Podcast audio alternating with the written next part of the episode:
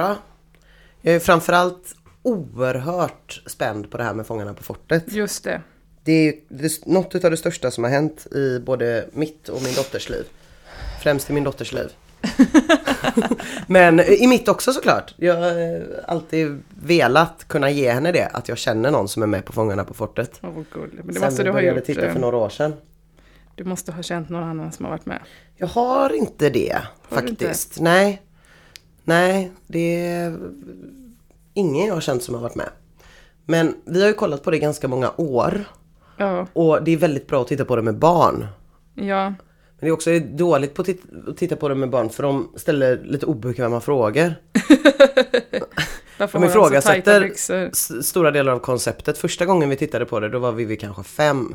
Okej. Då sa hon Mamma, varför är det korta människor med? Är det för att det ser så roligt ut när de springer i trappor? Och jag kände, nej det är det inte. Det är inte för att det är roligt. Det är inte för att det ska se roligt ut när de springer i trappor. Nej. Varför är de med då? Ja, de är med för att... Eh, eh, ja, nej. Det finns ju att- inte... Jättesvårt att förklara för en fyraåring. Det, det känns som ett väldigt medeltida koncept på så vis. Ja, jag fattar. Mm, Har vi börjat spela in nu eller? Ja. Förlåt, nu är jag med. Jag satt och googlade inget. batterilampa på bilen. Ja, men det är superkonstigt med de korta ju. ja, det Mm. känns som en väldigt medeltida form av underhållning. Och det är jättesvårt när ett barn eh, säger det. Ja. Och, och för att i, ba, i tv nu, det är inte, de andra tv-programmen som har haft så sidekicks i form av korta har ju tagit bort dem. Men inte Fångarna på fortet. Nej, Eh, men det är ju också att när man åker till Fort Boyard, de, jag, jag fattar det som att de spelar in typ från april till oktober kanske, med bara olika länder. Det är bara en sån Ah. underhållningsmaskin typ. Och Mm. då är det också så här ett franskt team som, eh, som eh, filmar allting och så. Och då tror jag Ja. att de där korta ingår i konceptet. Ja, det går inte att komma från Sverige och säga så här, vi har kommit lite längre i det här. Men samtidigt blir det också jättekonstigt om de inte ska få vara med. Så här, de är arbetslösa nu. Det, ju, Ja. det funkar ju inte heller. Men sen är de också, alltså typ i Frankrike så är eh, Fångarna på fortet, det är the shit. Alltså, Alltså folk är med, franska kändisar är liksom är gratis där och så här tjatar om och få att vara vara med. I med. Sverige är det lite mer så här, snälla, kan jag, kan jag få slippa? Eh, och, och de eh, korta där, Didi och Alain, Mm. Alain dog va? Det är någon annan. Aha, rest in en ny- peace. Det var en ny ju, med Ah, okej. långt hår. Mm. Det kanske du inte märkte. För dig kanske alla korta ser likadana ut. ja, men då, de är så superkändisar. Jaha. Everybody loves them. När man skulle komma, när man skulle åka ut till fortet, eh, då kommer ju de två korta. En kommer liksom i varsin jätte, jättesnygg bil. En har två bystiga blondiner med sig och den andra har en bystig blondin med sig. Och den som bara har en tittar lite snett på den som har två. och så är det så... Tjo tjo, darling! Så står de och vinkar av vid kajen. Oj! När man åker ut med de här gummibåtarna. Nej men fan vad spännande. Det är spännande ändå ju. Men det är... Som det är så superstars. Ah, gud, det hade jag verkligen ingen aning om. Men då har jag ett mycket bättre svar nästa gång min dotter frågar. Mm. Att de är superknulliga. Ja, de är med för att de är så oerhört porriga. Det är därför de är med. Ehm, De är ju rätt tafsiga också. Men det kan man inte säga, det vet man inte om det är för att de är exakt höjd med ens Nej. röv. nej, Eller, det där är Nej. ett problem. mm, det är det. Och så hörde jag också, eh, för de pratar ju bara franska då såklart, för att de är fransmän. Eh, och då så hörde jag hur de två korta stod, stod och diskuterade mitt lag som var jag, Pia Johansson, Ellen Bergström. Mm. Eh, och att de säger så här, och, och, och så har vi den smala, men hon har inga pattar. Och sen den där kärringen, vad är hon? Hon den feta med alla tatueringarna, ska hon springa i det? Och så, så svarar jag dem på franska, och de skäm, då skämdes de så att de... Det är också så konstigt att tro att ingen annan i världen kan Pratar franska. Det är liksom- jättekonstigt. Också med tanke på att fransmän, annars brukar man ju säga om dem att de tror att alla pratar franska. De Just gärna det. tilltalar en på franska och så. Just det. Oj! Ja, inte på fortet. Nu har jag ju så många svar till Vivi. De är med för att sextrakassera. De kvinnliga deltagarna. Vilket kan behövas. Ja, det är, det är ett spännande koncept på så vis att det är så himla mycket så här familjeunderhållning. Och när vi tittade på avsnittet, alltså det var ju Det var ju inte bara stort för min dotter att du var med utan det var även stort för eh, hennes kompis som liksom kom springande bara för att se introt. För att se att Vivi inte ljög om att hennes mamma faktiskt kände någon som var med på. Så det kom en sån Åh, gubbliten mythbuster Åh. uppspringande för trapporna. Tittade snabbt och så här, stämmer det? Ja, då kan jag fortsätta berätta det här för de andra på gården. Och så drog hon. Och de var inte intresserade av att titta på själva programmet. Inte, de hann inte för de Nej, skulle nej, på nej. fotboll och sådär. Men eh, vi tittade på hela programmet sen och då blir det igen det här med barns frispråkighet som är både härlig och eh, kids say the darndest things etc. Vi- Vivi blev ju så här när hon såg Johannes Brost så stelnade hon bara. Och Av sa, skräck. Ja, av skräck. Och sa att han såg ut som en ödla i en läskig film som hon har sett. Mm. Och blev jätterädd. Och var så här, varje gång de filmade honom så var hon så här, kan de inte ta bort honom? Måste han vara med? eh, och sen, hon fyller ju nio idag faktiskt. Åh, grattis Vivi. Grattis Vivi, stor tjej. Men eh, efter att vi hade sett Fångarna på fortet här på söndagskvällen så kom hon ju upp på natten och drömde mardrömmar. Nej, det är sant. Jo, om Johannes Brost. och hon drömde att han sov i vårt gästrum. Och att hon hade gått in där och han hade legat där. Och hon var jätterädd. Det fattar jag Ja. att hon var. Verkligen. Mm. Och då får man försöka som förälder säga alla ser ut som de gör. Alla får vara som de vill. Ja. Men eh, nej, det var, det var Nej men det är tufft. så konstigt. Han var ju heller inte jättelätt att ha att göra med. Eh, Jag vet inte om det var för att han vägde 43 kilo eller för att han har en personlighet eh, som en gammal manlig skådis har. Men jag vägde alltså 30 kilo mer än Johannes Brost när man skulle väga in sig. Ja. ser man så här på listan, okej nu ska alla väga in sig. Okej, du väger 30 kilo mer. Men, och jag trodde att han hade blivit så smal när han var med i Let's Dance. Ja. För det är ju så när smal, alltså det är som Anna Bokn också, att tänderna, Ja, liksom, alltså jag tänderna kommer vad det är som fram. står rätt ut Mm. i skallen och så. Eh, men jag, och sen så skojade jag i Jossans podd eh, om vilka som har aids i Sverige och så, Mm. och sa bland annat han. Men då visade det sig att han har någon jättestark tarmsjukdom eller någonting.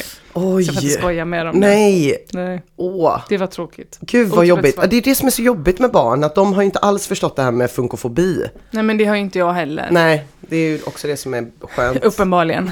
Som att jag skojade om Johannes Brost ända tills. Men tyckte hade dina, dina bonusbarn, tyckte inte de det var mäktigt att du var med i Fångarna på fortet? Nej, Olivia skickade lite os- inzoomade bilder på när jag gör fula miner och är pinsam och så.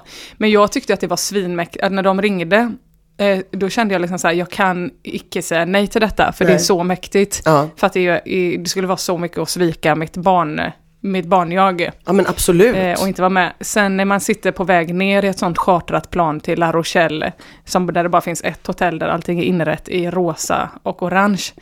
Eh, med så Gunilla Persson, Farmen Kristina, Jockiboi. Alla åker ju dit samtidigt också. hela, alltså hela jävla säsongen, säsongen. Typ, som ska spelas in åker dit samtidigt. Eller halva i alla fall, jag tror de flyger ner två gånger. Mm. Eh, då kände jag så här, varför sa jag? Va, vad, vad har jag, varför, varför skulle jag vara med här? Men då var det som tur eh, några jättegoda YouTubers med. Och några jättegoda så här, sport... Eh, Är det Jockiboi du pratar om? Nej, det är inte Jockiboi. Jockiboi krävde ju, eh, han hade ju med sig ett eget livgard på, låt oss säga fyra fem pers. Eh, som var hans fyllepolare bara. Men han bara, det här är mina personliga livvakter. Han bara, men vi kan inte eh, ta med dem för de är ju inte incheckade. Eller vi har ingen plats på det här planet. Då vägrade han åka med. På något sätt så gjorde de plats då för Jockibois livgard. För annars vägrade han åka med. Mm. Visst är det fantastiskt. Och så de Bonde söker fru-bönderna. Ah. Katastrof. Men så jag, jo men många ser det där, verkar det som, för det är jättemånga, typ Johannes Brost som har varit med år efter, alltså kanske de har kanske varit med i 20 år varje Ja. säsong. Så de ser det lite som ett så pensionärskollo. Att de åker ner till Frankrike och hänger där Ja, ja, ja. i La Rochelle i typ två veckor. Mm. Men jag flög dit, gjorde mitt program och sen eh, liksom bussade till flygplatsen in i Paris. Tre timmars resa för att få komma hem så, så, så snabbt som möjligt. Vill inte du festa med Jockibois lifeguards och Johannes Brost? Jag vill inte det. Nej, Nej. det kan jag förstå.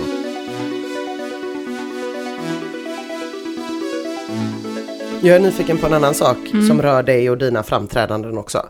Och det var ju att eh, du eh, skulle testa massa nytt material på Henriksberg. Just det, Kändes det bra? det kändes jätte, jättebra. Ja, Jag, jag går alltid runt med mina, kolla här är mina papper. ja. Det här har jag alltid i min väska. Så då har jag liksom skrivit, jag håller på att skriva nya skämt nu då. Ja, Så då har jag så här, vad är det, åtta papper med olika idéer jag har. Men sen så testade jag det faktiskt också på, för att jag tänkte så här, alltså att köra på Henriksberg det är ju lite som eh, att vara på sitt eget kalas på något sätt. Mm. Att alla är så gulliga och eh, eh, vill en väl. så det tänkte jag, men jag kör det för någon publik som inte är min publik nu när jag har testat det en gång. För, för jag brukar så här, testa materialet, typ, det, dessa är te- skämten jag vill testa. Eh, och så går jag hem och så lyssnar jag på det och så skriver jag om det. Och, så här, och sen så gjorde jag det, och så körde jag på Krippas Café. och det är där man bara är typ sex pers i publiken eller Ja, någonting. precis. Jag tror de tar 21, Shit. 21 pers. Mm. Eller något sånt där. Eh, och det var ju superknasigt. För då, men det var härligt för då var det ju massa människor jag inte kände. Alltså Ja. typ Majorna alkisar och pensionärer som älskade att gå på gratis grejer. Och vad man älskar om de bär upp hela kultursverige. 21 stycken. Det, och då fick man känna att det var lite tuffare. Mm. Så jag ska skriva om en gång till. Ja, Men det var härligt. Att få vara på Kripp. Jag har aldrig varit där innan. nej det är väldigt trevligt ställe. Jag eh, har också dratt ett skämt på en scen. Nej. Faktiskt. Fast inte någon stand-up. Jag var konferencier på sån här eh, designpris. Just det, det var Mm. samma dag som jag var eh, på Skrubben ju. Ja, Stand-up. Ja. Just det. Eh, och när man är konferencier, det är ju det jag, det har vi pratat om innan, att det är väldigt tacksamt för att man, är man rolig så är det bara en bonus. Eh, särskilt då den här galan när det skulle delas ut liksom 23 silver och 26 guld och Wow. vi skulle läsa alla Nej, det motiveringarna, är priser. Och nej. Sinnessjukt mycket priser, jättemycket applåder och jättetajt schema för att Bo Kaspers eh, vill ju inte vara sena upp på scen. Nej, för det är sin klart. show. De spelar ju hela hösten på Rondo. Nej. Jo, Är det sant? Alltså vadå, varenda kväll? varenda kväll spelar de på Rondo med sin show. Okej. Ja. Vilka går och kollar på det? Jag vet inte, jag föreställer mig, jag försökte lansera det här på, d- d- efter att, när vi drack öl efter galan så var jag så här, ja, men Bo Kaspers är ju Sveriges Coldplay. Och då var de jag var med så här, nej inte alls, de gör bossa nova och Coldplay mer arenarock och jag bara, men åh! Det är klart att de är Sveriges Coldplay, det är så musik för folk som absolut inte gillar musik men skulle vilja gilla musik. Typ. Eh, som ändå vill ha, vill köpa en CD, ha ett album, men egentligen inte alls tycker om musik, men ändå vill vara lite svåra. Då gillar man typ Coldplay och Bo Kaspers Orkester. jag bara, nu åker jag till Red Lion för där kommer folk hålla med mig. Mycket riktigt, åkte till Red Lion, alla höll med mig, alla var på min sida. Men så det var liksom inte så mycket av den här konferenciärsgrejen där man ska säga så himla mycket roliga saker. Nej, utan du ska istället läsa upp 54 olika motiveringar. Precis, och läsas innan till och så här. Och sen så var det typ ett av de finaste prisen i slutet av kvällen så var det något företag som vann som hade eh, haft fem appar nominerade under kvällen. Oj. Eh, Så att de var ju liksom the superstars of the evening typ och de var väl app-designers eller något. Och då, Eller något. De hade haft fem appar nominerade. De var väl, jag vet inte vad de... De var väl appdesigners. Ja. då, då kom de upp, flera stycken var jätteglada och jag blev lite segeryrig så jag kände nu firar vi av ett skämt här. eh, så då sa jag bara att eh, är det med appar som det är med sina barn? Att man älskar några lite mer? Tyst. Jättetyst. Jag vet inte hur tyst det kan bli på Rondo. Men det kan bli väldigt tyst på Rondo. Det är heltäckningsmatta också. Så att tystnaden liksom studsar tillbaks och Åh. ekar jättelänge. Det var så Du jobbigt. träffade en öm punkt. Det Ja, var det ju- För att det är ju sant ju. Man älskar ju alltid något av sina barn lite mer. Lite mer. Eh, det föll platt. Men eh, i övrigt var det trevligt. Vad tråkiga de var på Rondo. Mm, det, vi väljer att se det så. Ja, Mm. svin. Okej, så då var du rolig där. Ingen uppskattade det. Nej, hade, De kände du, sig träffade. hade du något som föll platt? Ja, när jag var på Krippas Café menar du? Ja. Ja, det hade jag absolut. Eh, framförallt så försökte jag, jag har skrivit lite grejer om den här festivalen som jag gör. Mm. Och det gick ju toppen att köra det på Henriksberg, för då eh, visste ju folk vad det var för någonting och så. Men eh, på eh, Krippa så var jag tvungen att liksom berä- förberätta så himla mycket bakgrundsinformation. En festival är som en slags här, musikfest. Vadå? Fattar- ja, exakt. Det. Dit man går och så dricker man en öl. Eh, och de hade liksom ingen pejl på det. Så då, då var det, fick jag kämpa på. Och då Mm. fattade jag typ så här att jag kan liksom inte köra det så allmänt brett typ. För att alla vi håll, har inte koll på det där. Plus att eh, det kom fram några efteråt och frågade så här. Eh, vilket kul påhitt att man skulle ha en festival eh, där liksom inte ens män är välkomna. Jag bara, nej men alltså det är på riktigt, det är inte, själva det var inte skämt, utan det på riktigt.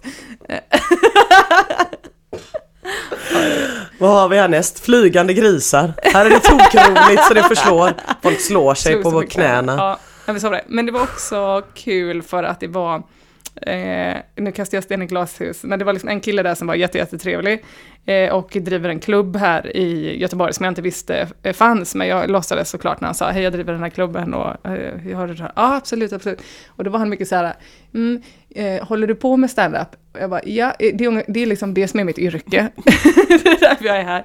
Mm, för jag skulle kunna tänka mig att du eventuellt någon gång kanske skulle kunna få komma och uppträda på min klubb. Jaha, jo men absolut, säg bara till när och vad det är för gage. Och så, nej, det är inget gage. Okej, tack för det. Tack snälla gode herrn för erbjudandet. Eh, mm, jag kommer när som helst. Ja men, du vet lite den stilen. Vad konstigt. Ja. Vad konstigt. Det var lite dodgy. Men, ja, det får man säga. Det är mycket att man ska känna sig utvald då ju. Mm, På grund av väldigt lite egentligen. ja, Mm. Ett eventuellt obetalt gig. ja, kanske kan du få om du, om jag får ta lite på dig. Nej, jag skojar. Det var lite den, lite den stämningen, som att jag precis hade börjat. Ja. som att det var 2009 igen. Ja. Och att olika män skulle så förbarma sig över den. Ja, ja, så kan Mm, det vara. Hur kan det var vara. det, i eh, Holland då? Holland var precis som Holland alltid är. Släkten var som släkten precis alltid är. Ja. Det första jag och min mamma gjorde när vi sågs, alltså minuter efter att vi sågs, gick vi till en mycket bra ostbutik och kritiserade hela deras utbud och köpte ost för 500 kronor. Hur länge sedan var det ni såg sist då? För då har ni rest från två olika Ja, hon håll. kommer från Mm. Indonesien ju, så att, eh, ja men då hade vi inte setts på fyra månader kanske. Nej. Så det var mycket, mycket att ta av, mycket Ja. att ta i, många skeptiska blickar att rikta mot ostförsäljare. eh, mycket sånt, så det var väldigt härligt. Mycket Och härliga bilder på majonnäs har jag sett. Eller på olika sås överhuvudtaget. Ja. Eh, Jag tänkte faktiskt det som en av de, eh, jag skulle fundera ut så tre stycken lite roliga grejer med Holland. Och maten är ju definitivt en sån grej. Eh, Det är ju, ah, det är väl världens sämsta kök tror jag. Sämre än England. Ja, sämre än England. Vad är deras matkultur? Har de liksom ens någon... Alltså- har de, vad är deras grej typ? Men deras grej är friterat. Friterat? Det uppskattar jag. Mm, det uppskattar jag. Absolut. Men efter några dagar så blir det väldigt mycket så att det sipprar olja ur alla porer. Åh, vad gott. Eh, och så kan man bre det på mackan sen och ha det lite Mm. gott. Nej men det, det är väldigt mycket friterat och det är jag, jag vet inte om det har något med kolonialismen att göra på något sätt. För att typ så här, England har ju liksom haft kolonier hela Indien med helt här, fantastisk mat. Och in, Holland har haft Indonesien med helt fantastisk mat. Men Holland har liksom inkorporerat de indonesiska rätterna lite grann. Mhm. Så att eh, i Indonesien har man typ satte som är så här grillspett. Ja. Och så har man nasi, det är ju bara ris egentligen. Men man kokar ris ofta med så här kokosmjölk och olika kryddor och sånt. Och så finns det bami som är stekta nudlar. Och allt detta låter som det bästa jag någonsin har hört. Det är jättegott, men det som händer när det kommer till Holland, det är att de eh, gör, eh, mixar då, satte exempelvis, och blandar det med en bechamelstuvning. Nej, fy. Som är väldigt hård. Nej, av, till Holland. det blir en boll. Usch, som de rullar i ströbröd. Och sen friterar. Nej! Eh, så det är då satte ball. Ball är boll på holländska. Eh, bami ball. Nasi ball. Åh! Ehm, och de här kan man köpa och det är väldigt märkligt faktiskt. De har sådana värmeskåp typ som där man köper eh, kexchoklad på sjukhus. Du vet man lägger in en peng och öppnar en lucka. Mm. Nej, Där. så ligger det sådana bollar och svettas Ja, hela ligger och svettas och håller så här goa 52 grader eller vad som är så här. Wow. Perfekt för bakterietillväxt. På Malmö tågstation fanns det en gång att man kunde gå och köpa färdiga pizzor i en sån maskin. Alltså att de, en maskin som bakade. Det var aldrig någon som fattade hur den funkar. Men vi stod och dreglade liksom framför en varje dag. Kan vi gå och titta på pizzamaskinen? Ja, vi kan. När jag blev ihop med Petter, det första jag visade han var pizzamaskinen på Malmö central. Men alltså det låter ju som att det kan vara ganska enkelt. Men det är varför? väldigt äckligt och så är det ju pommes fritesen då som man har massa olika såser med och där Mm. har de ju också lyft in liksom det indonesiska köket då.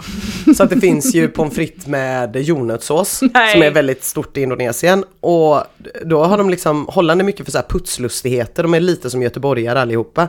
Så att en av de populäraste pommes frites toppingarna är hälften majonnäs, Mm. hälften eh, jordnötssås och rålök på. Aj fy. Och det heter då Petat Orloch som betyder eh, krigspommes frites. För att symbolisera krig mellan Indonesien och Holland på en liten, liten tallrik. Där Eh, Indonesien inte hade så mycket chans. Indonesien hade inte så mycket chans.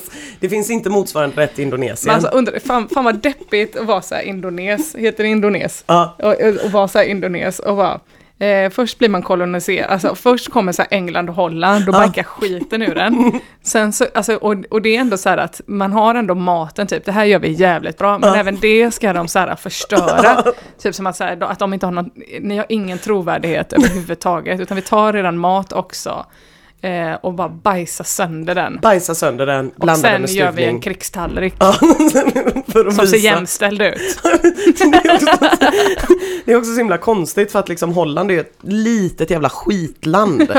Eh, 16 miljoner människor, väldigt tättbebott, men Indonesien är världens fjärde folkrikaste land. Det vet inte så många för att det är så, de har så värdelös PR-avdelning i Indonesien så ingen vet ens att landet finns. Man bara, det är världens fjärde största land. PR-avdelningen har fullt upp och protesterar mot eh, de här bollarna.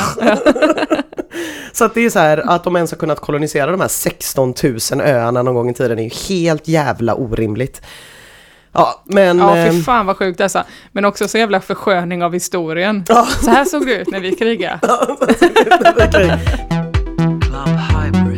En annan grej som Holland har väldigt mycket av är ju det här frihet under ansvar. Väldigt mycket. Vad menas? Eh, exempelvis har barn. Mm. cannabislagstiftning, eh, livsfarliga vattenrutschkanor. Eh, när, man hyr, när man ska gå på ponnyridning där, Mm. då får man en häst. Och så säger de kom tillbaka om en timme. Så står man där och håller i en häst som man är skiträdd för. Och så tänker hon också så här äh, att allting är som man är van vid. Att Ja. det här har någon liksom, det här finns det regler och stadgar kring. Ja. Papper man ska skriva på och så. finns överhuvudtaget ingenting. Eh, och hjälm är ju i princip förbjudet när man cyklar. Wow. Det är även barn med hjälm tittas på med oerhörd sk- Skriker man bög efter dem. Ja, det- Nej men det är så här, det, det finns på riktigt en så här anti-hjälmlobby i Holland som jobbar stenhårt för att motverka ett hjälmförbud och att hjälmen normaliseras.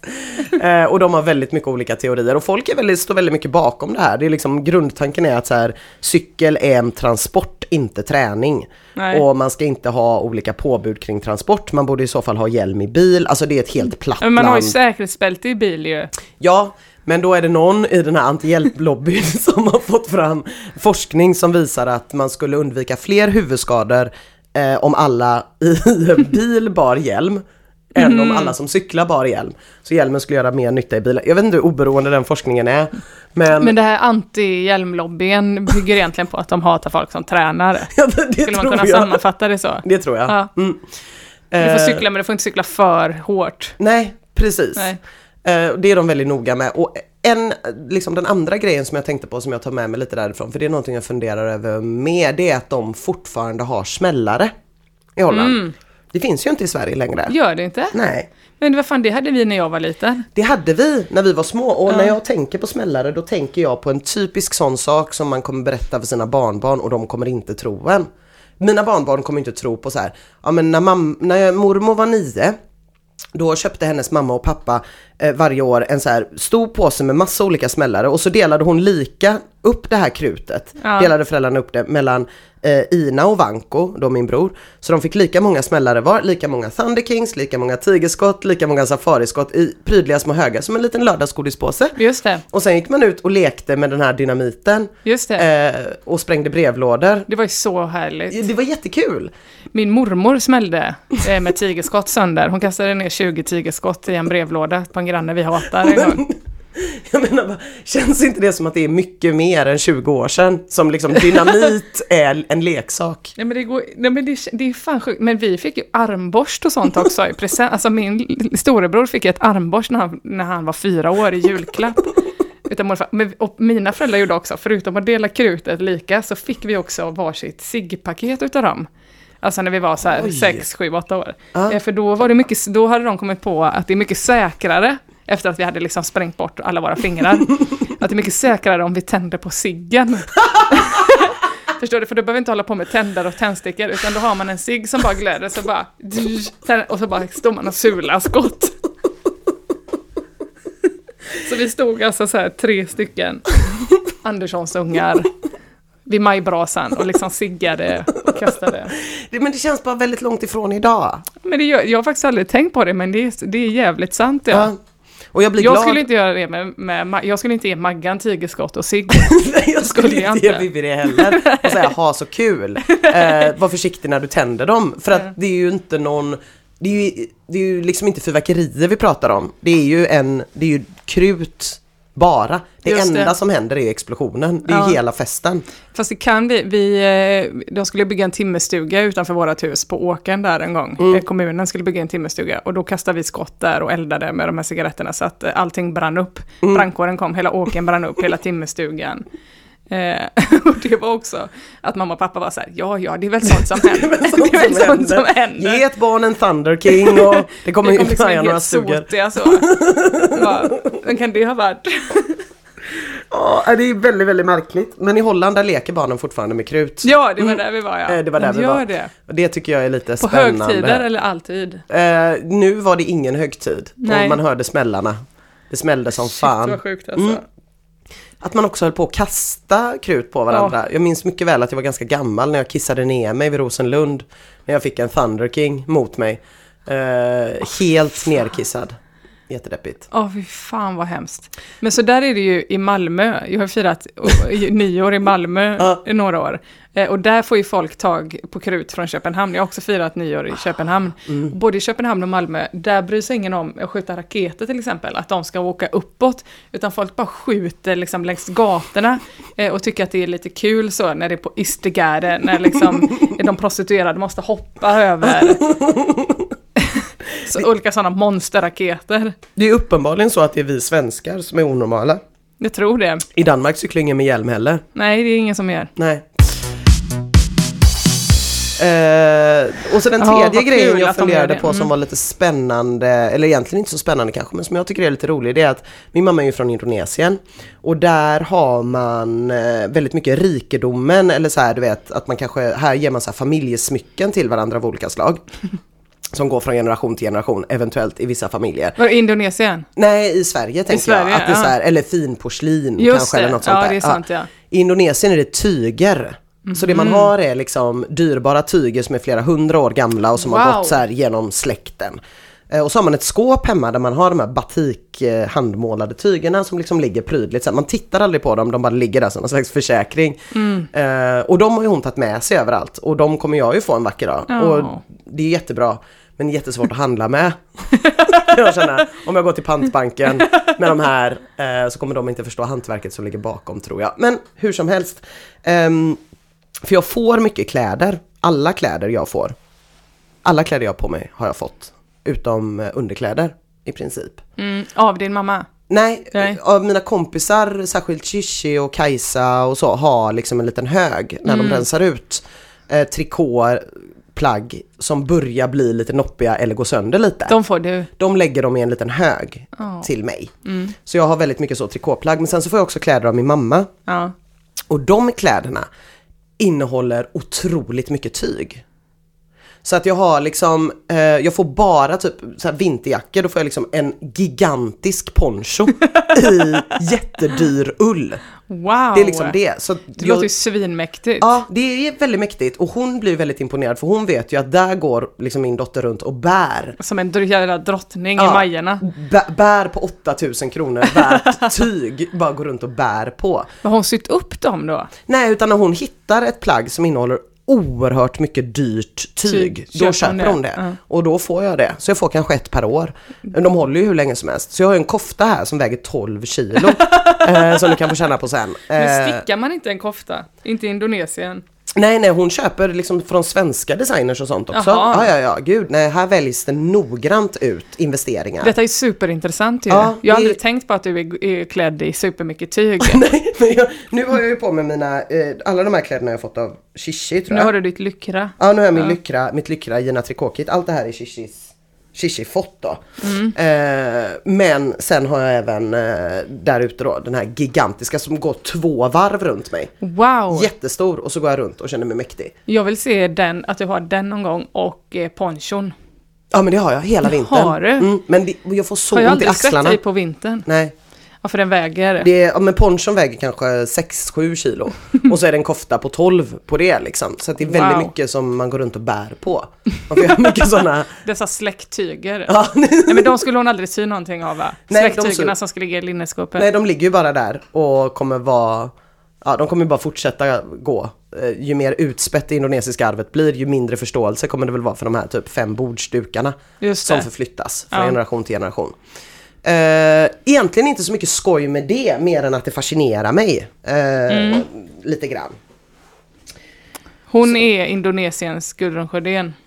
Hon köper mycket kläder på Gudrun Sjödén. Mm. För att Gudrun Sjödén har ofta liksom överdrivet mycket tyg. Man känner så här, "Ja, men den här tröjan, den kan Just det. göras med 6 meter tyg. Men så ska det vara mycket arm och så. Ja, jag tänker, pingvinarm. det, det tänker direkt också på de här som håller på med sådana här poj, eldkonst och sånt. Har inte de också väldigt mycket tyg alltid? Det är- byxor som är svepta runt benen. Jag vet inte vad det är du pratar om, men jag tycker det låter oerhört osäkert att hålla på med eldkonst och ha jättemycket tyg. Det, jag vet, det är jättedumt ju. Ja. Vi kanske kan ta en bild på koftan sen och lägga ut så att eh, alla får se hur, det, Så alla får se hur mycket tyg det hur kan modet bli. är. Ja. hur modet är i den här studion. Ja, vad mysigt då. Hur bodde ni då?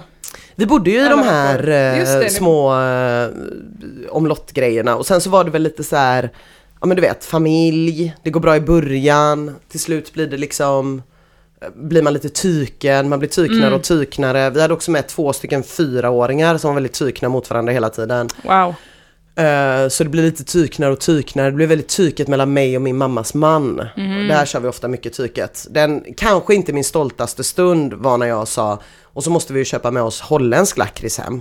Mm. Så vi måste stanna någonstans på vägen då när vi ska åka tillbaka. Varpå han säger, men vi har ju lakrits här. Och så säger jag, ja men jag gillar inte riktigt den sorten. Och då blir han superkränkt och säger, fast jag gillar inte den lakritsen du köper. Okej. Okej, And the och så sa jag nej, on." men jag gillar inte din.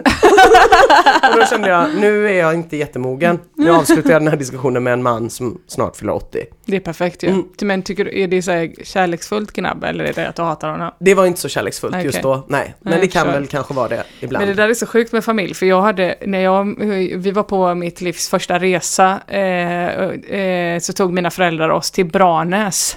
Eh, vi Aha. har varit på en resa innan ihop. Det var till Skara Sommarland när vi barn var lite för stora. Då var jag 15 år. eh, och vi åkte liksom alla i pappas röda Saab, så här åtta pers. Eh, och skulle bo i någon stuga som också var gjord för fyra, liksom. Några sov på golvet, fick så tuggummi i håret. Eh, och att det var gulligt att vi har ju så här tjatat om att få åka på semester hela livet. Mm. Och att de bara, nu har vi sparat ihop, nu ska vi åka. Var ska vi? ska åka till Skara Sommarland som ni har tjatat om. Ja, fast det, det var sju år sedan. Här, men då tog de med oss också till en skid, på en skidresa till Branäs. Eh, detta barnparadis också, när jag var liksom, eh, vad kan jag ha varit, 25. det var så här precis innan jag träffade, året innan jag träffade Petter. Och då bråkade jag och min lillebrorsa så mycket, alltså över ett kortspel. Vi spelade kort. Och vi bråkade, vi sa så vidriga saker till varandra, så att det slutade med att jag liksom tog tåget hem, och vi pratade inte med varandra på två år. Visst är det kon- alltså det är så sjukt. det är så sjukt. man ska liksom inte göra sådana grejer ihop eh, med Nej. sin familj. Nej, man ska inte det. Nej, det blir aldrig bra. Vi hade varit vänner om, han, om vi inte hade spelat kort. Ja.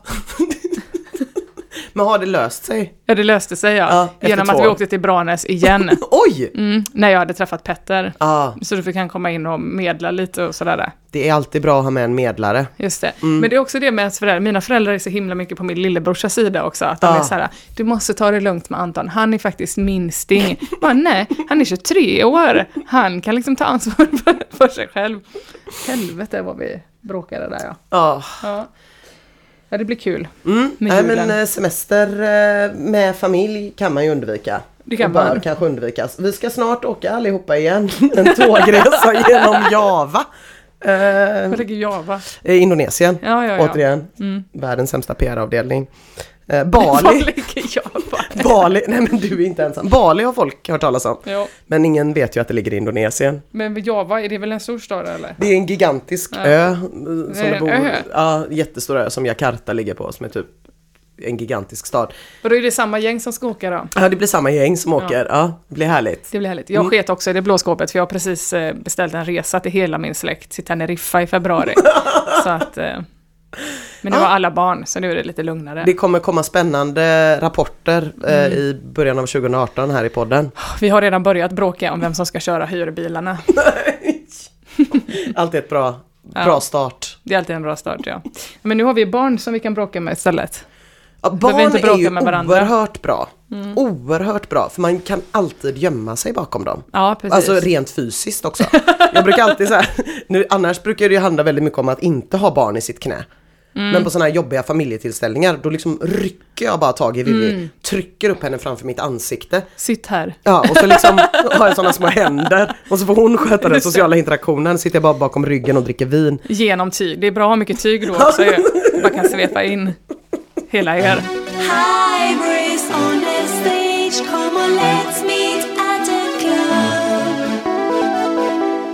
Och någonting annat som är deppigt som jag ska berätta för dig är ju också att jag sa ju nej till kaffe när jag kom på morgonen. Och detta Jag skäms jag för att säga. märkte att du sa nej till kaffe. Ja, jag skäms otroligt mycket, men vi kan lika gärna berätta det så att hela världen vet. Det är ju att jag har gått med eh, på att göra en detox, heter det så?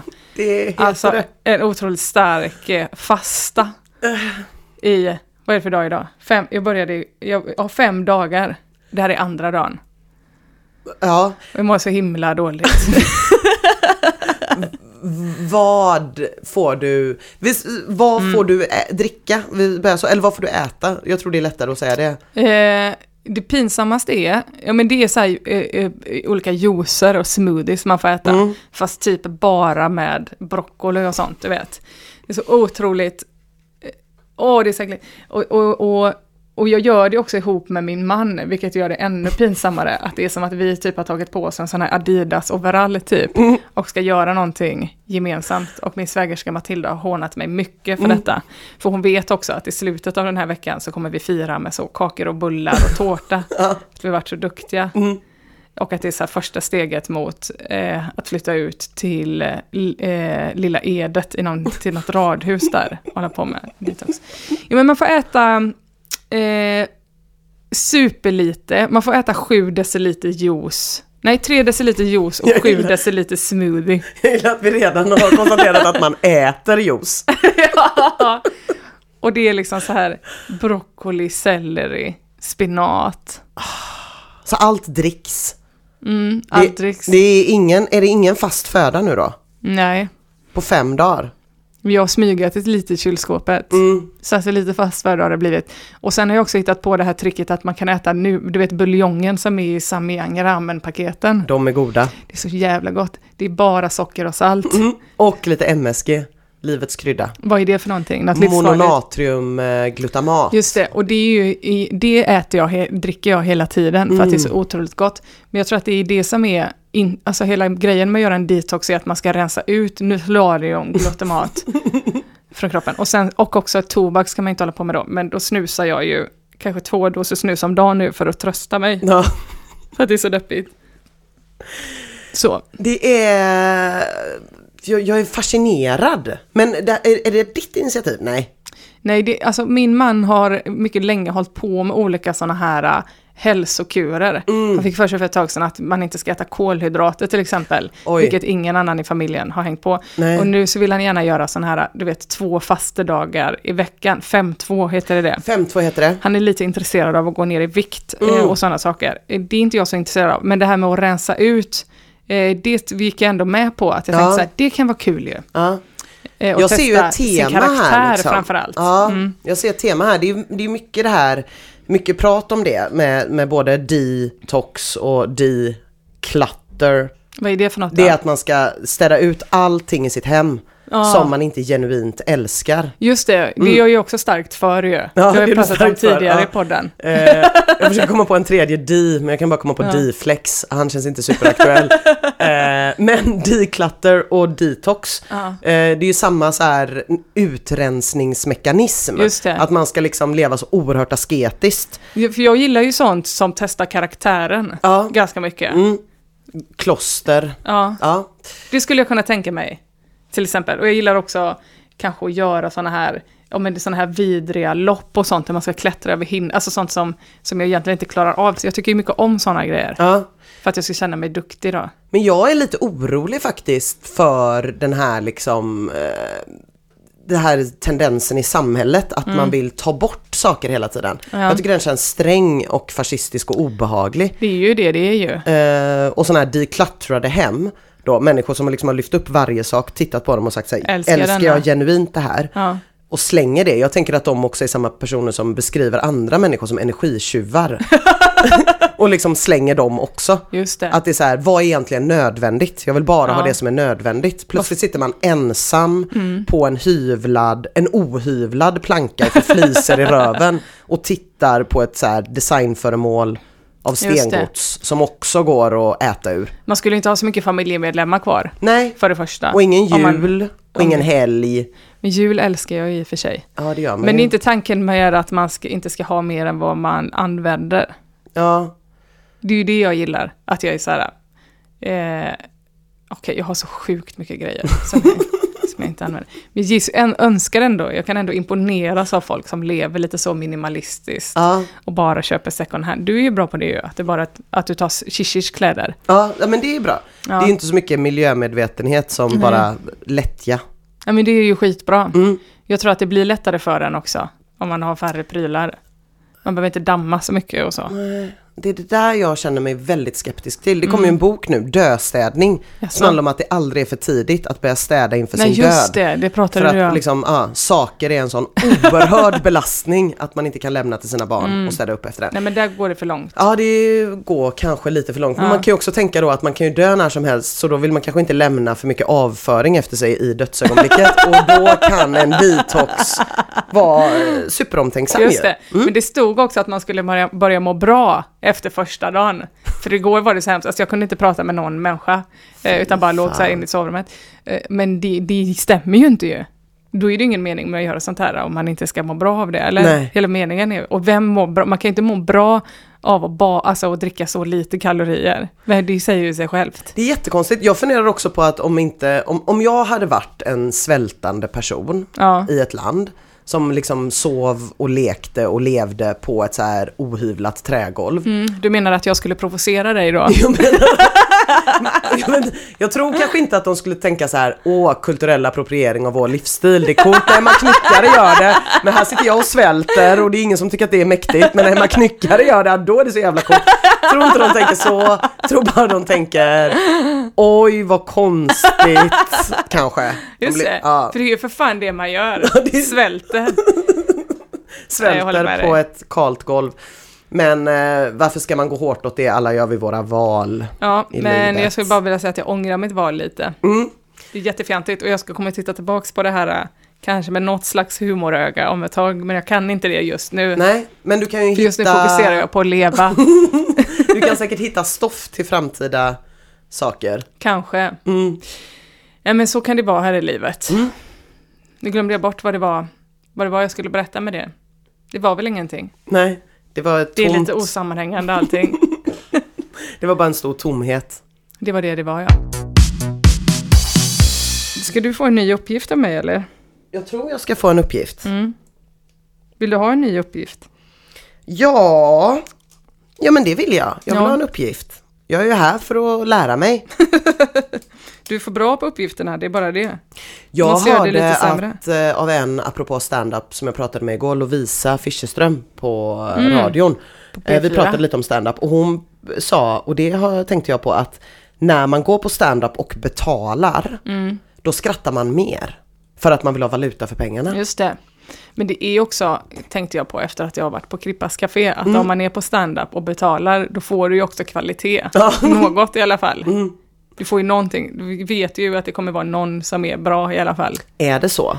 Ja, sen Mm. så kan det väl gå på röven för den också kanske. Ja. Men så är det ju, alltså typ så här, när det, om man inte betalar, då får ju vem som helst uppträda. Då är Ja. det ju lite open stage.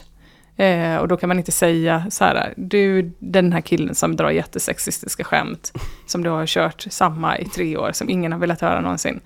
Eh, då kan man liksom inte säga nej till den. Nej. Men det, ja, nej det är klart. Men jag tänker ändå att det blir så här en uppvärdering. Det finns ju något sånt ideal inom psykoanalys. Att det ska man aldrig få subventionerat utan det ska man betala själv. För det är så här personlighetsutvecklande. Och då tar man det på allvar, sina sessioner för att man ska liksom bli fattig av dem. Det ska Just det. kännas. Så tänkte jag att det var lite med samma sak med stand-up. Att man så här går och så bara, men fan. Eller- när folk går på finrestaurang. Det har aldrig varit någon som har betalat typ 2000 spänn för en middag som har varit missnöjd. För det gör ju för Ja, det är i och ont. för sig det. Liksom. Har du Ja. det? Ja men det var när vi var i Barcelona Ja. och eh, skulle äta på en tapasrestaurang, typ åtta pers. Eh, och så sa de så här, vi har tyvärr fullbokat men ni kan få äta på våran systerrestaurang som ligger bara här runt hörnet, vi följer det. Det är också tapas, typ. Ja, vadå typ? Ja men det är iranska tapas där vi ska äta från människans ursprung fram till idag. Okej, vi tar, vi är svinhungriga, vi tar det. Och då var det så här 15 stycken smårätter, man fick inte veta priset innan. Det var 15 stycken smårätter där man bara äter män, människans ursprung. Alltså typ okokt ris med alger på.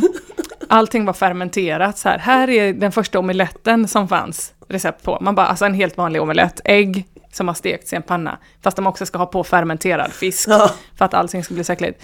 Finalen är, nu är jag vegetarian så jag slapp äta detta. Finalen är eh, en grissuggas bröstvårtor som är inlagda i gelé och kommer liksom ut på grisen.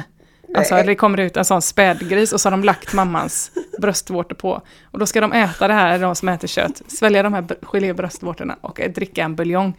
Det kostade över 2000 pers per skalle den middagen. Eh, och alla grät efteråt. Det låter ju vedervärdigt faktiskt. Vi trodde att vi skulle få betalt för att vara där. Ja, det, fy fan vad hemskt. Fy fan vad hemskt. jävla hemskt. Och tänk då om Holland hade 2000, men det var väldigt koloniserat. Iran, spanska det. Det hade varit sådana friterade bollar med sådana här pattpluppar i. Pattpluppar ja. Friterad pattplupp. Men det bästa var att den första rätten, det var fruktig sprit. Allting var ju så här jättelite, att man bara, Ja. men då skulle man ta en clementinfruktklyfta, en vindruva, en, typ åtta frukter. Och de var så starkt st- dränkta i sprit och vi var så jävla hungriga så alla var rätt packade liksom. Så vi ifrågasatte ju heller ingenting under vägen. Eller priset, eller du vet, att vi bara, mm, Men de kanske bara gjorde det som ett sånt socialt maten? experiment. Se hur långt en människa kan gå. Det kanske är Just. filmat och ligger på YouTube Ja, det, var, det tänkte jag faktiskt på under tiden. Att någon måste ju sitta och skratta just nu. När köket kommer ut med olika så små sprutor med gröna grejer i. Det var också någon slags detox tror jag, för det var otroligt lite mat. En grej var en hel lök som hade legat i en ugn. En hel lök som de hade proppat full med riktigt äckliga fiskeögon och sådana grejer. Fan. Fy fan vad äckligt det var. Åh. Ja. Okej. Frågor på det? Nej. Eh, nu ska du få en uppgift som du ska göra till nästa gång, som heter hemort. Som är typ så här basic, att du får skoja om vart du är ifrån. Du är från Majerna, eller hur? Nej, är Nej. jag inte. Jag är född i Vasastan faktiskt, Jaså? här i Göteborg. Mm. Du får välja hemort, Mm. vilken som är din hemort. Om Ja. det är där du bor nu eller där du är född. Eh, eller om det är Holland. Mm. Ja. Eh, då, kommer jag då är det helt enkelt att jag bara kommer ställa några frågor som du får skriva upp och sen så ska du skriva svar på de frågorna. Okej. Eh, fast du behöver inte skriva svaren nu, men du kan skriva ner frågorna nu. Som att jag inte kan lyssna på det här i efterhand och anteckna. Jag antecknar nu. Okej, du Ja. kan anteckna sen. Första frågan är, var kommer du ifrån? Mhm. Andra frågan är, vem är den knasigaste som har bott slash bor där och vad utmärker den personen? du har lite att välja på. Ja. Är orten eller platsen du kommer från känd för något? I så fall vad och varför? Ja. Eh, har din hemstad eller din hemplats en slogan? Mm. Och sist men inte minst, om du fick välja, hur skulle sloganen låtit istället? Eller om den inte har en slogan, skriv en slogan till den. Eh, och man behöver ju inte prata sanning när man skriver stand-up. Som du vet. Nej, det vet jag inte. Det vet du inte. Nej. Behöver inte prata sanning ju. Får ljuga hur mycket man vill. Får man verkligen det? Ja, Aha. man vill. Ja. Det är roligare tycker jag när det är sant. Ja, det känns ju det. Ja. Ja. Och det blir ju ibland konstigt om man blandar sant och inte sant. Ja. Ehm, ja, det är väl det typ. Just roligare det. när det är sant ju. Mm. Det märks när det är sant, tycker jag. Ofta så säger, om en komiker säger så här, på riktigt, jag svär, det här är sant, då är det inte sant. Nej. Och sen så ska du helt enkelt skriva tre minuter stand-up på det till nästa gång. Baserat på de här frågorna. På de här frågorna, ja. Och den måste börja med en lökig fras som du får välja här. Antingen på vägen hit eller har du tänkt på att, eller har ni tänkt på att, eller vad är grejen med? Oj. Den får inte börja med stand-up är punk då. Nej, det är Jonas Gardells fras. Ja, den får han ha för sig själv. Nu ser det ut som att den här tepåsen är en jättestor snus. Ja, När jag lagt den i min det dosa. det, äckligt. det är de- detox-te Ja. kan vi säga. Eh, på vägen fan. hit har du tänkt på att vad är grejen med tre minuter stand-up? Okej, jag har en fråga Ja. redan innan vi avslutar. När jag svett. läser det här då, Mm. ska jag läsa det som att det är du och jag här? Eller ska jag försöka läsa det som att jag är någonstans där jag gör stand-up? Vad tycker du? Jag tycker att du nästan får välja själv. Ja. Okej. Jag tycker att du kan läsa det för mig. Så, alltså att du kan läsa det på papper. Och Mm. Det är så, mycket mindre smärtsamt. så, Ja, precis, för det blir konstigt, det blir konstigt annars. Och sen om, du tyck, om det är, blir roligt, om du vill testa det, då kan du testa det och göra det på scen sen ju. Ja. Du kommer ha lite att ta av. För jag behöver inte komma in här och vara så här Hallå! allihopa? Stand-up är punk! På vägen hit! Det Tjena, tjena! Här, du är här idag igen! Schysst! Jag tror Bra också att det är roligare för lyssnarna om man har fått höra spaningarna i podden och sen kanske eventuellt få se det på scen. Ja, just det. Än att vi lajvar Ja. för mycket. Jättebra, då Men jag- känner jag mig ganska trygg. Jag tycker nästan att det är lite för långt till mars att du ska stå på scen också. För du har redan massa roligt material ju. Mm. Ja, men vi får väl kasta upp mig tidigare då. Jag tror det. På Krippas Café. På Krippas Café. eh, ja, varför inte? Eh, varför är inte en fråga vi ställer oss här. Nej, Varför inte säger vi. vi ser hur vi gör. Vi ser hur vi gör, Mm. eh, men tack för en oerhört lärorik timme. Inte minst vad det gällde Fört Begärd Fort Boyard. och dess eh, hemligheter. Jag skulle kunna prata om Fort Boyard i två timmar. Jag Det är en annan podd. Jag ser Fort Begärd-podden. Eftersnack med Emma Jag Knyckare. skulle kunna prata bara om bussresan, alltså transfern till hotellet. Det är en timme. Ja, ja. Mm, Okej. Ja, Puss, sicket, puss. sicket sockerslut. Ha det gött! Hej, hej. Let's